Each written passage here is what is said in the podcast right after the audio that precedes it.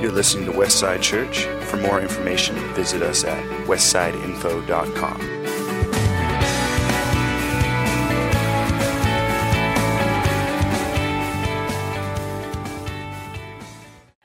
We are going to be continuing in our story of 1 Samuel, but in a slightly different way. This is going to be a little bit of a, a background and a fla- flash forward. Um, fast forward, flash forward. I don't know. Either way. Um, we only have two chapters left in 1 Samuel, and I'm so eager to finish. It's been quite a journey, but I want to make sure that we're doing things all in their right timing. And so we don't want to ignore where we are now, a week away from Easter, and the significance of that within this great story that God has laid out before us. This account of the whole world and the meaning of it and how we fit into this. And so I wanted to look at um, the significance of David and all the people that led up to him and how, what that has to do with Jesus. And so we've been talking about David and Saul and Samuel for about a year now. It's been quite, quite an adventure together. But David is kind of this middle character. He's very significant, but he came after a bunch of other people that God zoomed in on from time to time. And it all originated out of the garden with Adam and Eve. God said, hey, I've got this wonderful, beautiful world for you to take care of and enjoy with me. It's going to be great. It's going to be fantastic. Don't eat from that tree. Let's go forward. And they went, that sounds great. I'm going to eat from that tree. And God went, what did you do? You have to suffer the results of this now. There's a consequence to this now. And so they were expelled from God's presence. And when that happened, he made a promise to Eve. He said, someday from your womb there will be a seed that will restore this relationship. And as we do with humanity, when anybody tells us something, we assume it will happen as soon as it possibly can happen.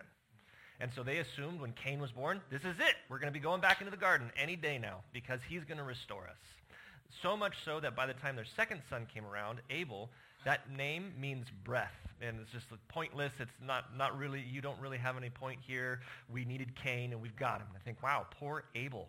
And then what ends up happening with Abel later on, it's like, wow, poor Abel.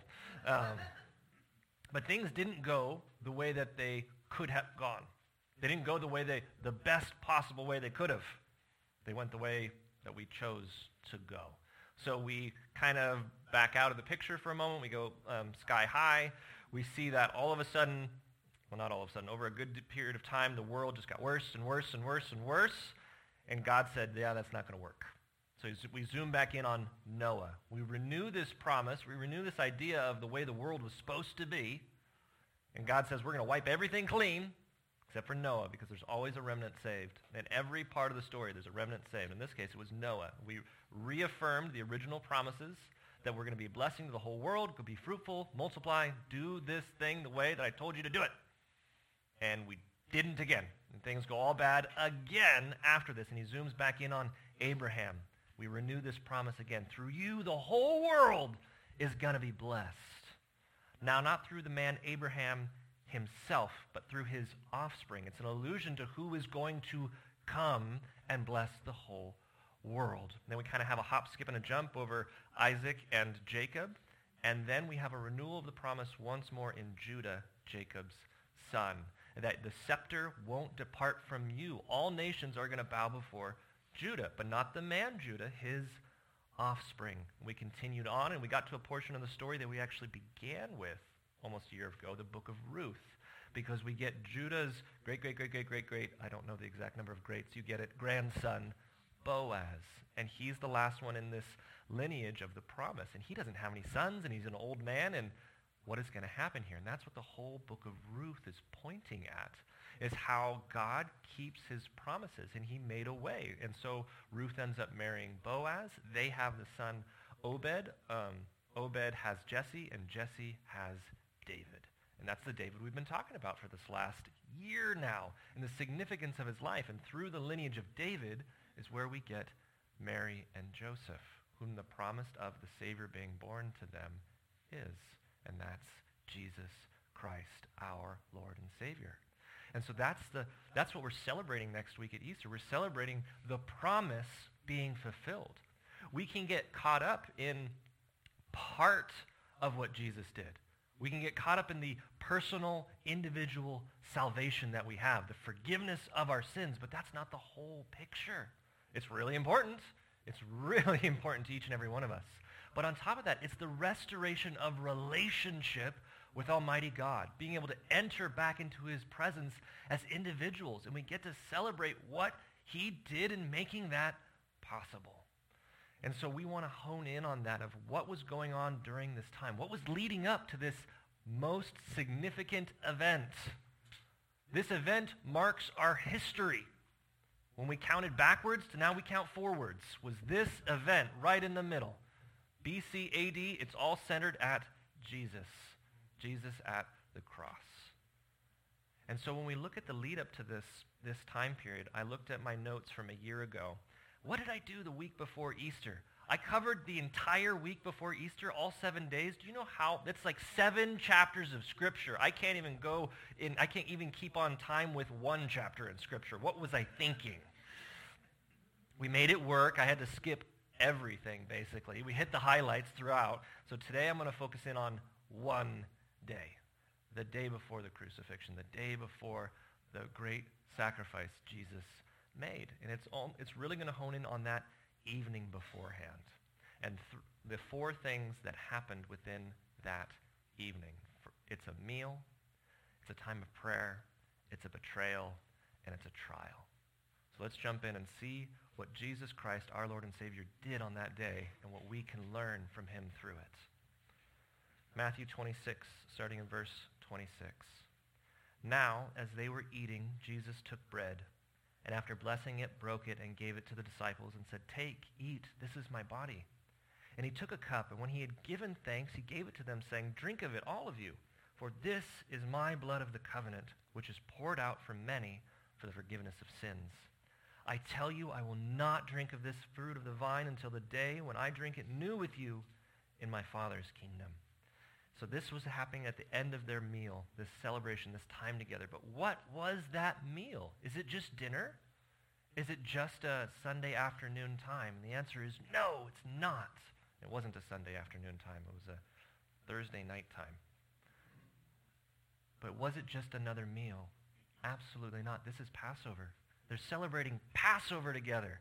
And I grew up hearing that word and having no idea what that meant, what the significance of that is. What what is Passover? Because we don't really celebrate Passover anymore. We celebrate the few days later of the resurrection of our Lord and Savior. But what was Passover? This was the meal they took to celebrate when God brought them out of Egypt. It's talking about the final plague that went through Egypt when the Spirit of God passed through and every firstborn child was taken.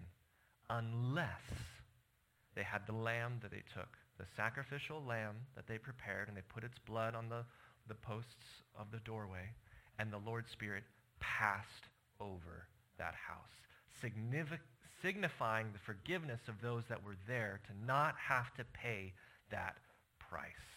It's why we call Jesus the Passover lamb, the lamb that was slain, because now he passes over each and every one of our sins when we call upon him as our Lord and Savior. We're accepting the sacrifice that was made. And so that's so significant because Jesus is the fulfillment of this memory, of this ceremony they took part in year after year after year, remembering what God did, remembering his covenant, remembering that they're his people. Jesus is the final time that this has to happen.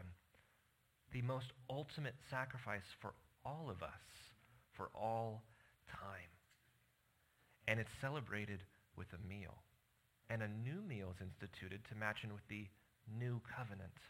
We had the old covenant before, we had Passover, now we celebrate communion together. We take the cracker and we take the juice, celebrating what happened with the new covenant, which is about to take place. And it's a fulfillment of the prophecy out of Jeremiah 31.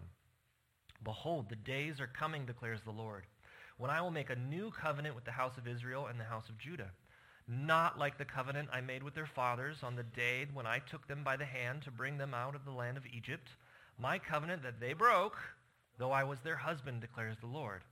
For this is the covenant that I will make with the house of Israel after those days, declares the Lord. I will put my law within them, and I will write it on their hearts. In this next part, circle, highlight whatever you need to do, but remember it, and I will be their God, and they shall be my people.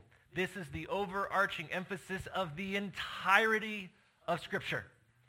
This is the desired plan. This is the intent. This is the purpose that he would be our God and we would be his people. That was the intent of the old covenant. That is still the intent of the new covenant. It's a renewal of this idea. I will be their God and they will be my people. And no longer shall each one teach his neighbor and each his brother, saying, Know the Lord, for they shall all know me. From the least of them to the greatest declares the Lord, for I will forgive their iniquity, and I will remember their sin no more. And this began with the Old Covenant, with the law that was handed down on Mount Sinai, the Ten Commandments, love God with everything, don't steal, don't murder, these things that we're aware of and know, and 600 more of them on top of that. And there was a purpose to them. There was a purpose that mankind completely missed. It's the ultimate failure that we had with God. It's the continued failure that we have with God is we're missing his point in when he's giving these things to us. When they ask Jesus, what is the greatest commandment? They're trying to catch him. And every time he says, love God with everything and your neighbor as yourself. That's the ultimate point of all of this. We find it right in Leviticus 19. It wasn't hidden. It was right there for them to know, and they missed it. Leviticus 19, verse 9. When you reap the harvest of your land, you shall not reap your field right up to its edge.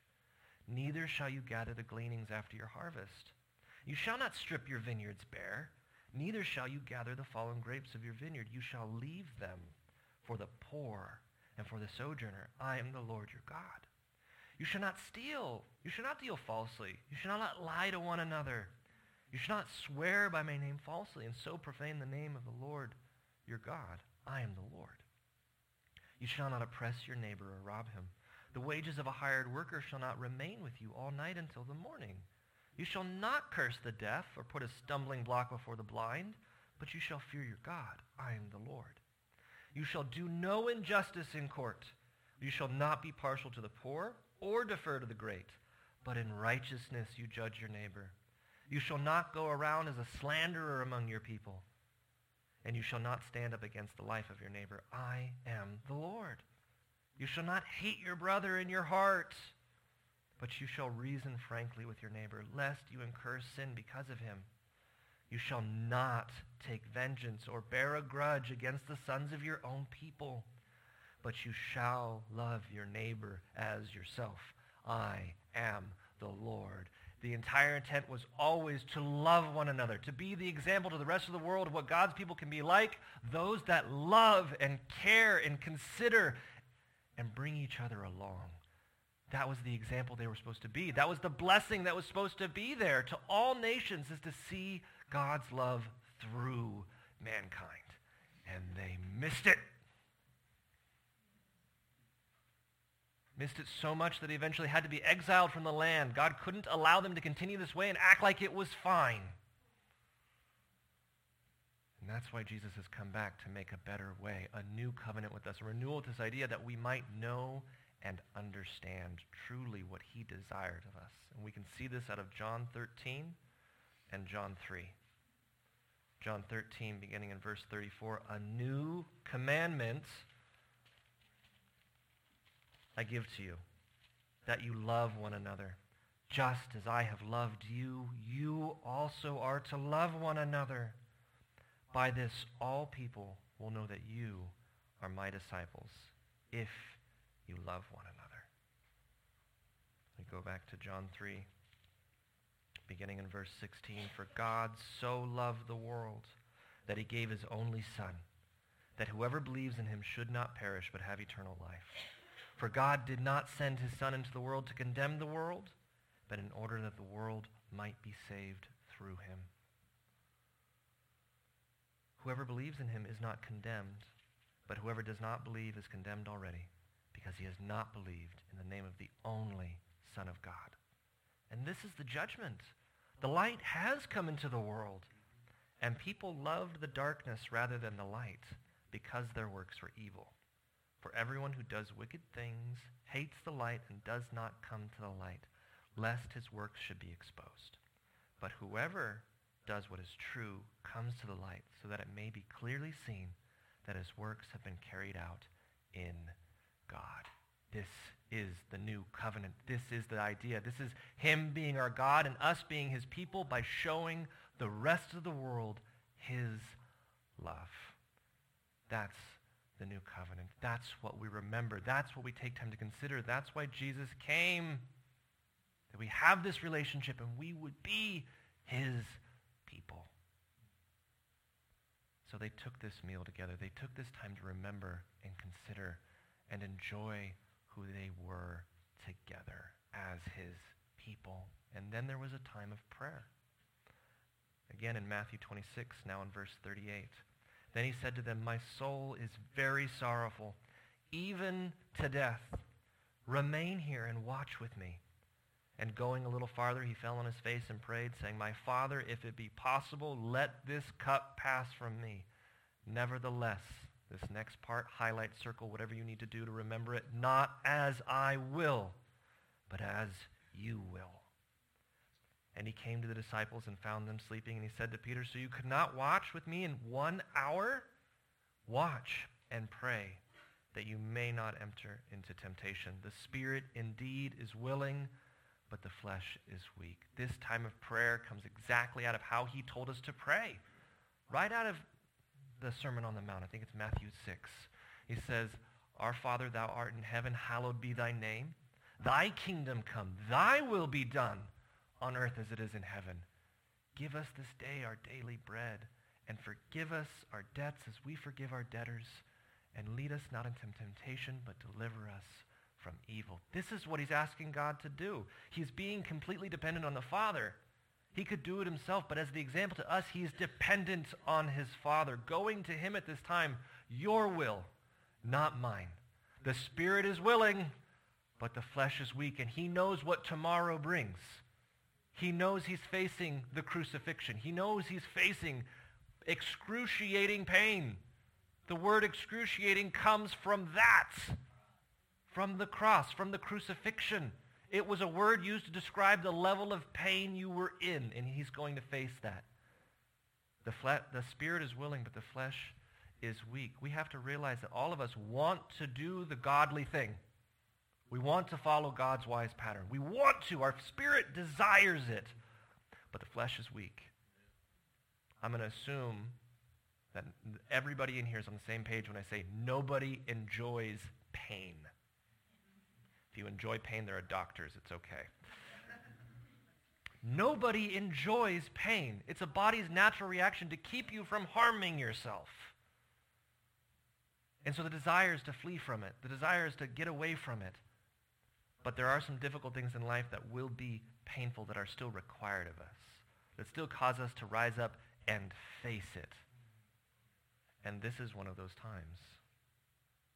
And when that time happens, when these difficulties arise in our life, it can be very normal to be turning inward, to, to buckle down and just push through it. And I'm just going to I'm going to work through, and I'm sorry I don't have time for this. I can't go to that. I can't do anything now. I just got to focus on getting through this time. We become very insular. We push people away during those times because it's difficult, and I just don't want to answer any questions. And when we really should be pressing in. In the most difficult time He's about to face this. What does he do? He gets close to his father and he gathers around his friends. This is the call to us to not push away, but to start pushing in.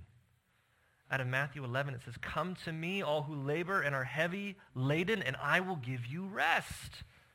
Take my yoke upon you and learn from me. For I am gentle and lowly in heart, and you will find rest for your souls. For my yoke is easy and my burden is light. He's calling us to lay down the impossible burden the world puts upon us. Because the world will try to be enticing and saying, you can be anything you want to be and do anything you want to do as long as you never mess up, ever. As long as you never, ever make a mistake because we're not going to let you live that down. But you can do whatever you want. It's the impossible burden the world puts upon us. And even more so with the advent of technology, the idea that there are cameras in everybody's pocket and videos for everything. Anything you do, somebody's probably recording it. You just make that general assumption. Anything you say, any mistake won't be forgotten by the world. That's the impossible burden of perfection that they're requiring. And there isn't forgiveness. There isn't exception. There isn't mercy within it. And God's saying, I'm, I'm inviting you to lay that at my feet. That's an impossible burden. I'm not asking an impossible burden of you. I'm asking you to walk with me. I know you can't do it already. I know it's too much already. Walk with me. Be yoked to me. And we might look at that and go, Lord, that's another burden. I can't handle this weight. How do I handle that weight? Because Jesus is carrying it. You're yoked to Jesus. A yoke is a piece of wood that holds two beasts together. He's saying, be yoked to me. I've got a better way for you. I've got an easier burden for you. I've got a better path for you to walk on. And sometimes we're going to walk up the hill and it's going to be hard and you're not going to like it. And you're going to want to jerk to the left or to the right. But I tell you what, Jesus is stronger than you are. And if you're yoked to him, meaning you're tied to that, and you try to go to the left or the right, and he's going straight, guess where you're going? You're going straight. Because you've yoked yourself to Jesus. He's going to take you down the path you need to walk. And you're not always going to understand, Lord, we've been going up this hill for two days. I'm tired. There's a, look, there's a stream in the ravine. But you can't see around the corner. There's rocks. You're going to break your leg if we go that way. We need to go over this hill. It's safer for you this way. It's going to lead to good pastures this way. Yeah, this way is harder, and you're going to sweat more. And all the other people are going the other way, and it seems so much easier. But this is the best way for you to be pressing in with me through it. And that's my encouragement that when we are not in the most difficult times in our lives and we're thinking about what might be and maybe, well, what if this happened, I do this, or what if I, this happened, I do that, to not focus as much on that and more focus on your, how your relationship is with Jesus. To make sure you're sure in your convictions of faith. Because I've spoken to people who have gone through those travesties in life, true horrors. And no matter how prepared you think you are, if you have not walked through it, I want you to accept this right now. You do not understand. I've heard the stories. I can't say I understand, even though hearing the stories, I have not walked through it. I can't say, well, I would definitely do this in that situation. No, you don't know. We don't really know. But what we don't need to happen in that time is a crisis of faith. To be questioning God at that time. We need to be firm in our foundation so that we can continue to walk with God through it. And he can take us out of it stronger than we were before. Because it's the strength that he provides. Because there's going to be things that happen that you are blindsided by that should have never happened by people that should have never done it. And thus we come to the betrayal. Continuing on in Matthew 26. Starting in verse 50. Jesus said to him, Friend, do what you came to do. Then they came up and laid hands on Jesus and seized him. And behold, one of those who were with Jesus stretched out his hand and drew his sword and struck the servant of the high priest and cut off his ear. We know from the other accounts that this is Peter. Then Jesus said to him, Put your sword back in its place. For all who take the sword will perish by the sword.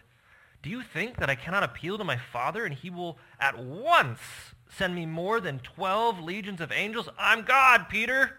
You think I can't handle this if I wanted to? If you live by the sword, you're dying by the sword. If you go against this crowd, they're just going to kill you. I need you alive, Peter. They're going to kill you later, but not right now. You've got a job yet to do. And if you live by the sword, you're dying by the sword. Ah, but how then should the scriptures be fulfilled that it must be so? And that hour Jesus said to the crowds, Have you come out as against a robber with swords and clubs to capture me? Day after day I sat in the temple teaching, and you did not seize me. But all this has taken place that the scriptures of the prophets might be fulfilled. Then all the disciples left him and fled. There's two things that Jesus spoke on within this time of betrayal. He actually didn't address being betrayed. He addressed Peter living by the sword and what that means in our life. I want you to consider for a moment what a sword is. Because none of us go around carrying swords anymore. So we have to look at this a little bit allegorically. Sword is a weapon. A sword, no matter how you use it, cannot be used as an instrument of mercy. It's not in any way its purpose. It can be used for judgment. It can be, it can be used to bring people punishment for wrongdoing, and it can be used to defend against wrongdoing. And it can also be used as a weapon to oppress and to subjugate and cause pain. Now, this might be a literal weapon. It might be a figure we- weapon. It might be you exerting power over others. It might be you gathering a group, and because there's more of us than you, you have to do what we say, whether for good or for evil. It's a weapon, and you can't use that for mercy. You can use it for justice and righteousness' sake, but not, it's not a merciful item. And we're called, we have to remember what we're called to, what our purpose is here. What we want to do is not always going to line up with what we, what we need to do is not always going to line up with what we want to do. Because when we see injustice, we want to live by the sword. And I want you to consider for a moment what Jesus said to us out of Matthew 7, verse 1 through 2.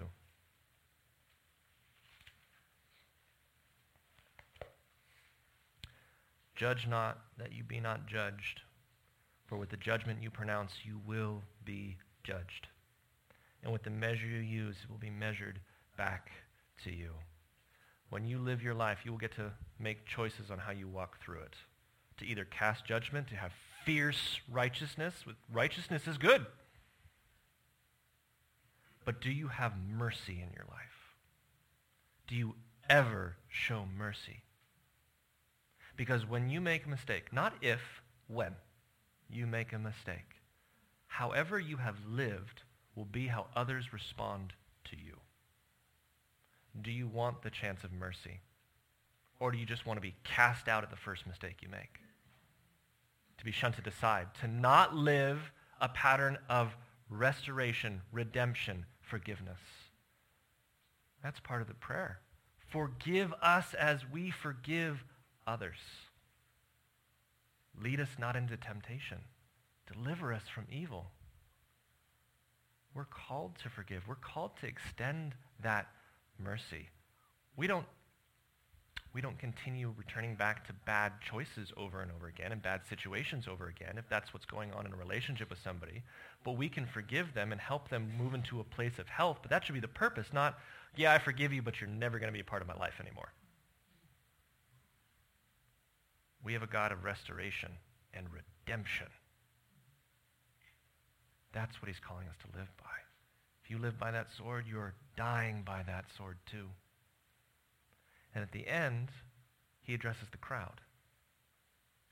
And he addresses what they're doing. I was there day by day in the light with plenty of witnesses around. If what I was doing was wrong, why didn't you seize me then? Because what they're doing now is wrong. They know it's wrong. That's why they're in the dark. They don't want their evil exposed. They don't want anybody else asking questions. We just don't like you, and we want to push you out of the way. And he's not allowing that darkness to stand. He's calling it out as it is. And we see this back in John 3. I might have misquoted first service. I think I said Matthew 3. John 3, verse 19 says, And this is the judgment. The light has come into the world. And people loved the darkness rather than the light because their works were evil.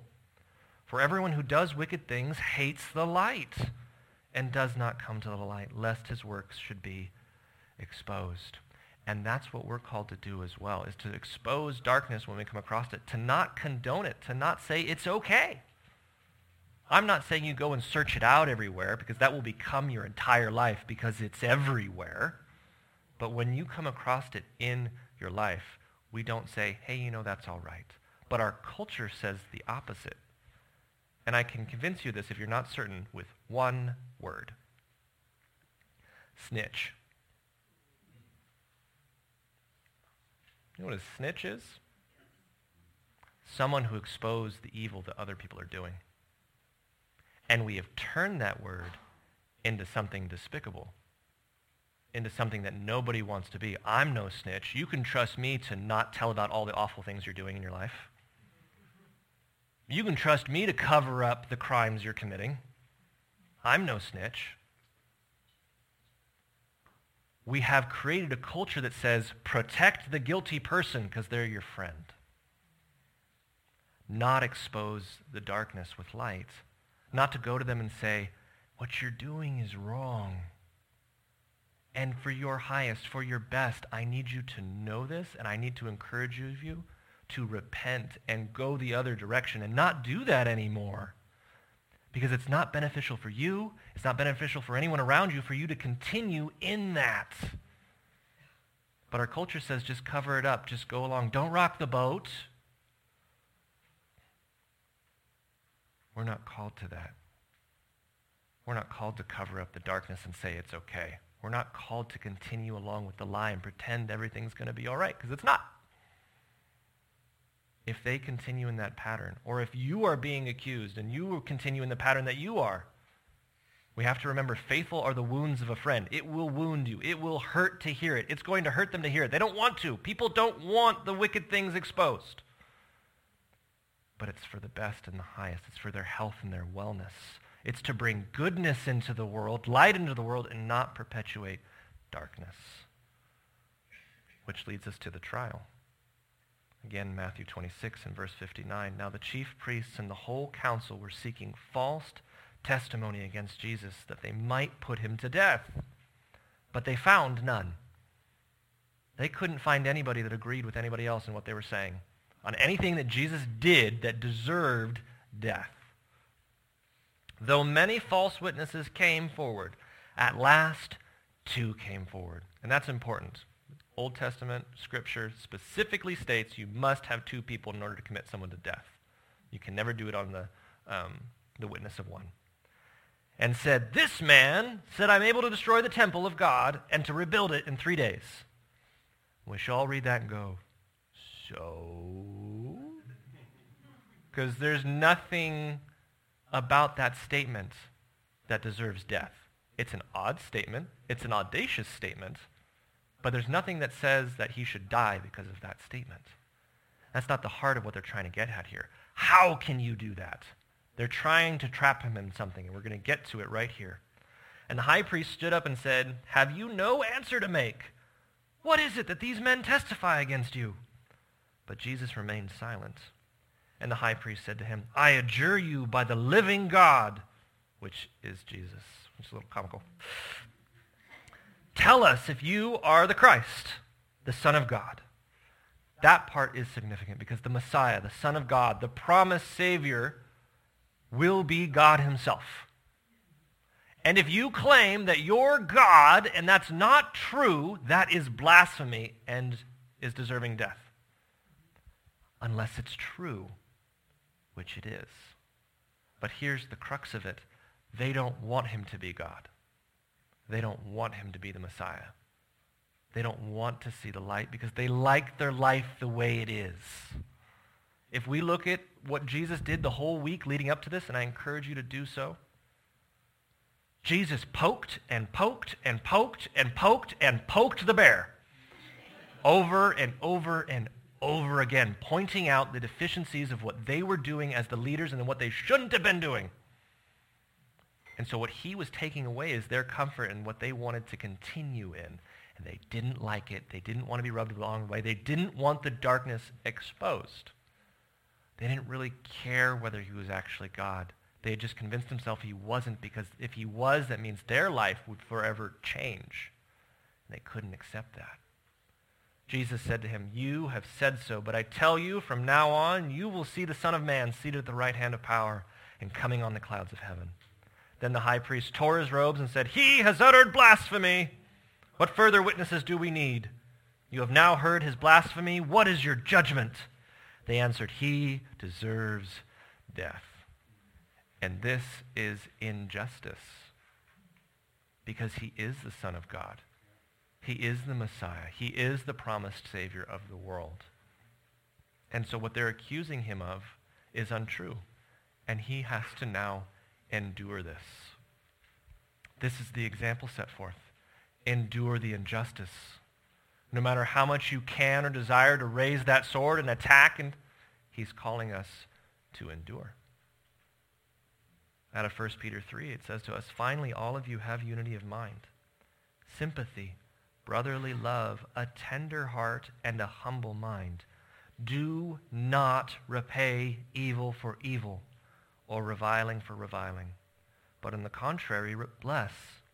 For to this you were called that you may obtain a blessing. For whoever desires to love life and see good days, let him keep his tongue from evil and his lips from speaking deceit. When somebody comes against you and accuses you and reviles you and says nasty, awful things about you, I know the desire is just to dish it right on back because it will feel so good to do so. Be vindicated. I am not going to let you do this to me. And he's calling us to a higher road here. He's calling us to not return evil for evil, not to return reviling for reviling, but have just honesty and gentleness with our speech. And it is a sacrifice to do so. And you're not going to want to do it because it will feel so much better to say what you really want to say, to give them a piece of your mind. And he's saying, hold back. Let him turn away from evil and do good. Let him seek peace and pursue it. So when you do engage, the only time you do go on the offensive is to restore, to bring repentance, to bring them to Jesus, to show them light and love with the idea that they will come back to God or come to God for the very first time. That's the purpose that we go forward. That's the purpose when we come out to them is to pursue peace with them. For the eyes of the Lord are on the righteous, and their ears are open to their prayer. But the face of the Lord is against those who do evil. Now who is there to harm you if you are zealous for what is good? But even if you should suffer for righteousness' sake, you will be blessed. Have no fear of them, nor be troubled, but in your hearts honor Christ as the Lord is holy, always being prepared to make a defense to anyone who asks you for a reason for the hope that is in you yet do it with gentleness and respect. Everyone can kind of understand that if you've done something wrong and you have to suffer for that, that that's just the way it is. Yep, I was wrong. I've got to pay for this now. We, we own that. Nobody really wants to suffer for doing the right thing. No one wants to do what's just and honorable and good and have to pay for that. It doesn't feel right. It feels like an injustice because it is. And what he's saying here is if this happens, if you do have to suffer injustice for doing what was right, be ready to give an account for the hope that lies within you.